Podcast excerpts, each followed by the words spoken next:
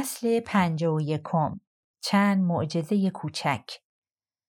از وقتی جاسوسان کره شمالی بین پناهجویان پیدا شدند قوانین تغییر کرد و به همین دلیل روند بازجویی خانوادم در سرویس اطلاعات ملی بیشتر از من طول کشید. آنها قبل از اینکه به هاناوون نقل مکان کنند سه ماه تحت بازجویی بودند و در هاناوون هم سه ماه دیگر ماندند. آن سه زن دیگر که با مادرم و مینهو در لاوس دستگیر شده بودند همزمان با آنها رسیدند. اما متاسفانه زن پیر بعد از پشت سر گذاشتن این راه طولانی بر اثر سرطان فوت کرد. در طول هفته هایی که در انتظار به سر می بردم خیلی اتفاقی شینسو همان دختر دوست داشتنی که از طریق ویدیو چت با هم آشنا شده بودیم و با بالاتنی برهنه روی صفحه لپتاپم در شانگهای ظاهر شده بود با من تماس گرفت. سعی کرده بود پیدایم کند اما چون اسمم را عوض کرده بودم پیدا کردنم سخت شده بود. خیلی خوشحال بودم که کمی بعد از من به سئول رسیده. او را به آپارتمانم دعوت کردم اما وقتی در را باز کردم با یک دختر غریبه روبرو شدم. کسی نبود که در ویدیو چت دیده بودم. یک لحظه به ذهنم رسید که شاید این تله باشد. در جامعه پناهندگان این شایعه وجود داشت که بایبو جاسوسان و آدمکشهایش را بین ما میفرستد. تعجب من برایش جالب بود. دستهایش را به هم زد و خندید. صدایش را تشخیص دادم. توضیح داد که 20 هزار دلار خرج جراحی پلاستیک کرده. چشمها، پیشانی، بینی، لبها، سینه، همه چیز. دوست پسرش که اهل کاری جنوبی بود از این تغییرات دلزده شده و رابطه را با او قطع کرده بود. وقتی گفتم که خانوادهام را از کره شمالی آورده ام برق چشمانش رفت و ساکت و محزون شد. او هم مثل من درد عمیقی از دلتنگی خانوادهاش حس می کرد. گفت که او هم دوست دارد خانوادهاش را بیاورد اما از خطراتش می ترسد. بیشتر از من رنج کشیده بود. سونشی هم مثل خیلی از زنهای کره شمالی توسط مردهایی که خود را واسطه جا بودند خرید و فروش شده بود. فکر می‌کرد خیلی خوششانس بوده که به مرکز ویدیو چت فروخته شده نه به یک کشاورز چینی فرتوت در آن لحظه خجالت کشیدم از اینکه در هجده سالگی فکر می‌کردم بدترین چیز در زندگیم ازدواج با گئونسوی ثروتمند و بیآزار است. یک هفته قبل از اینکه مادر و مینهو از هاناوون خارج شوند تصمیم گرفتم صحبتی را که باید مدتها پیش با کیم انجام می‌دادم. بیش از این به تأخیر نیندازم. چیزی نمانده بود تا خانوادم به من ملحق شوند. فصل جدیدی از زندگیم آغاز می شد و می دانستم که کیم نمی تواند بخشی از آن باشد. تجربیاتم از من یک واقع گرا ساخته بود. نمی توانستم مثل احمقها عاشقانه منتظر باشم که کیم مقابل خانوادهش بایستد و با من ازدواج کند. حتی توقع این کار را از او نداشتم او هرگز کاری مخالف میل خانوادهش انجام نداده بود. چسبیدن به عشقهای محال موضوع برنامه های تلویزیون بود نه من. اولویت من کمک کردن به مادر و مینهو بود تا خودشان را با زندگی جدید وفق دهند. من باید زندگیم را ادامه می‌دادم. فکر نکنم با هم آینده ای داشته باشیم. احتمالا از لحنم متوجه شده بود که چرا امشب به آپارتمانش آمدم. مکسی طولانی و سنگین برقرار شد. می‌دونم حق با توه. کنار اومدن با خانواده من خیلی سخته. مدتی در آپارتمانش روبروی هم نشستیم و به صدای شهر گوش دادیم. فکر نمی کردم تا این حد غمگین شوم. واقعا حیف بود. ما هم دیگر را بسیار دوست داشتیم و به هم احترام می گذاشتیم. او از باشگاه آمده بود و سویشرتش عضله های قوی بدنش را نشان می‌داد. پسر خوشتیپی بود و همچنین مهربان. اما آیندهش پیوند نزدیکی با گذشتهش داشت. با خانوادهش. درست مثل من. و این به معنای جدا بودن سرنوشتمان بود. برای اینکه زیر گریه نزنم باید خیلی زود از آنجا بیرون می‌رفتم. گفتم فکر نمی کنم چیز زیادی برای گفتن مونده باشه. نه فکر نمی کنم.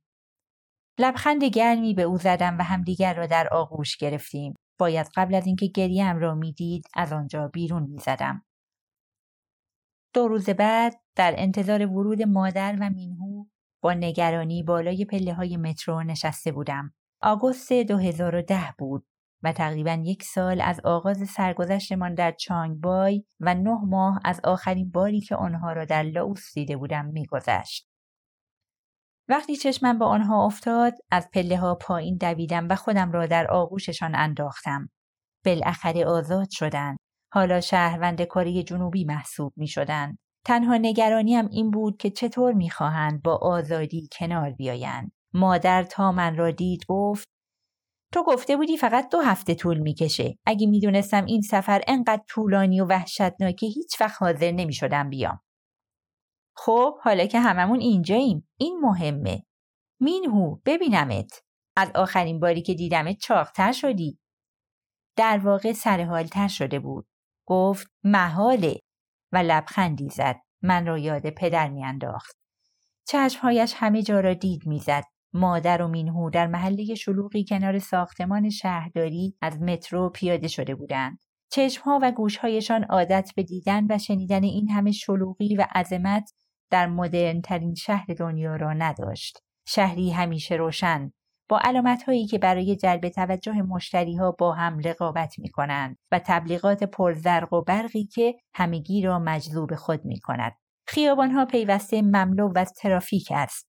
چیزی که یک کره شمالی هرگز نمی‌تواند تصور کند. جمعیت از هر سو در حال حرکت بود. اینها کره های مدرنی بودند که زبانشان برای مادرم قابل فهم بود. اما مد، رفتار و بیتفاوتیشان نسبت به هزاران خارجی از نژادهای مختلف که بی آزار بین آنها زندگی می کردند با آنچه مادر تصور می کرد مقایرت داشت. هر جایی را نگاه می کرد انبوهی از حیاهو فعالیت و رونق را می‌دید من اوکی را دعوت کرده بودم تا برای خوردن سئولونگ تانگ سوپ استخوان به ما ملحق شود. اوما زیاد بخور. لاغر شده بود و همین نگرانم می‌کرد. امیدوار بودم بعد از ترک هاناوون سر حال و راحت شود.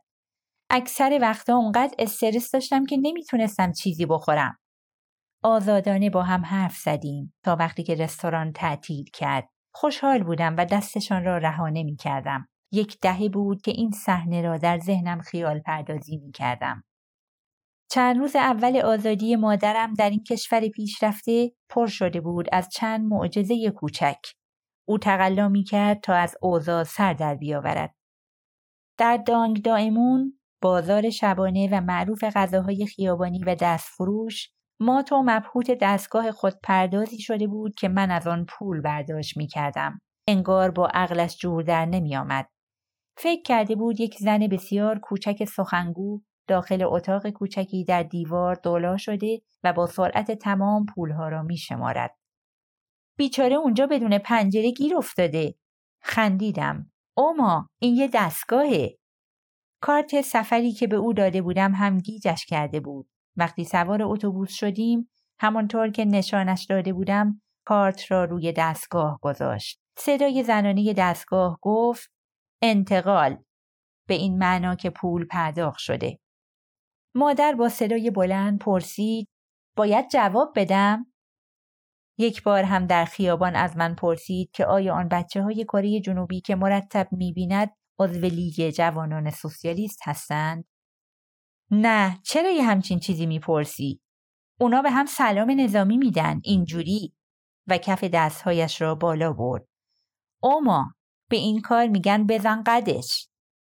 غروب یک روز وقتی بعد از شام در خیابان پرسه می‌زدیم مادر گفت پس هیچ کدوم از اینا علکی نبوده؟ چی علکی نبوده اوما؟ تموم این ماشینا، این نورا من همه اینا رو توی سریالای غیرقانونی کره جنوبی دیده بودم. اما همیشه فکر می‌کردم که اینا شعارای تبلیغاتی هستن که تموم ماشیناشون رو به یه خیابون خاص تو شهر میارن و همونجا فیلم برداری می‌کنن. سرش را تکان داد. واقعا شگفتانگیزه.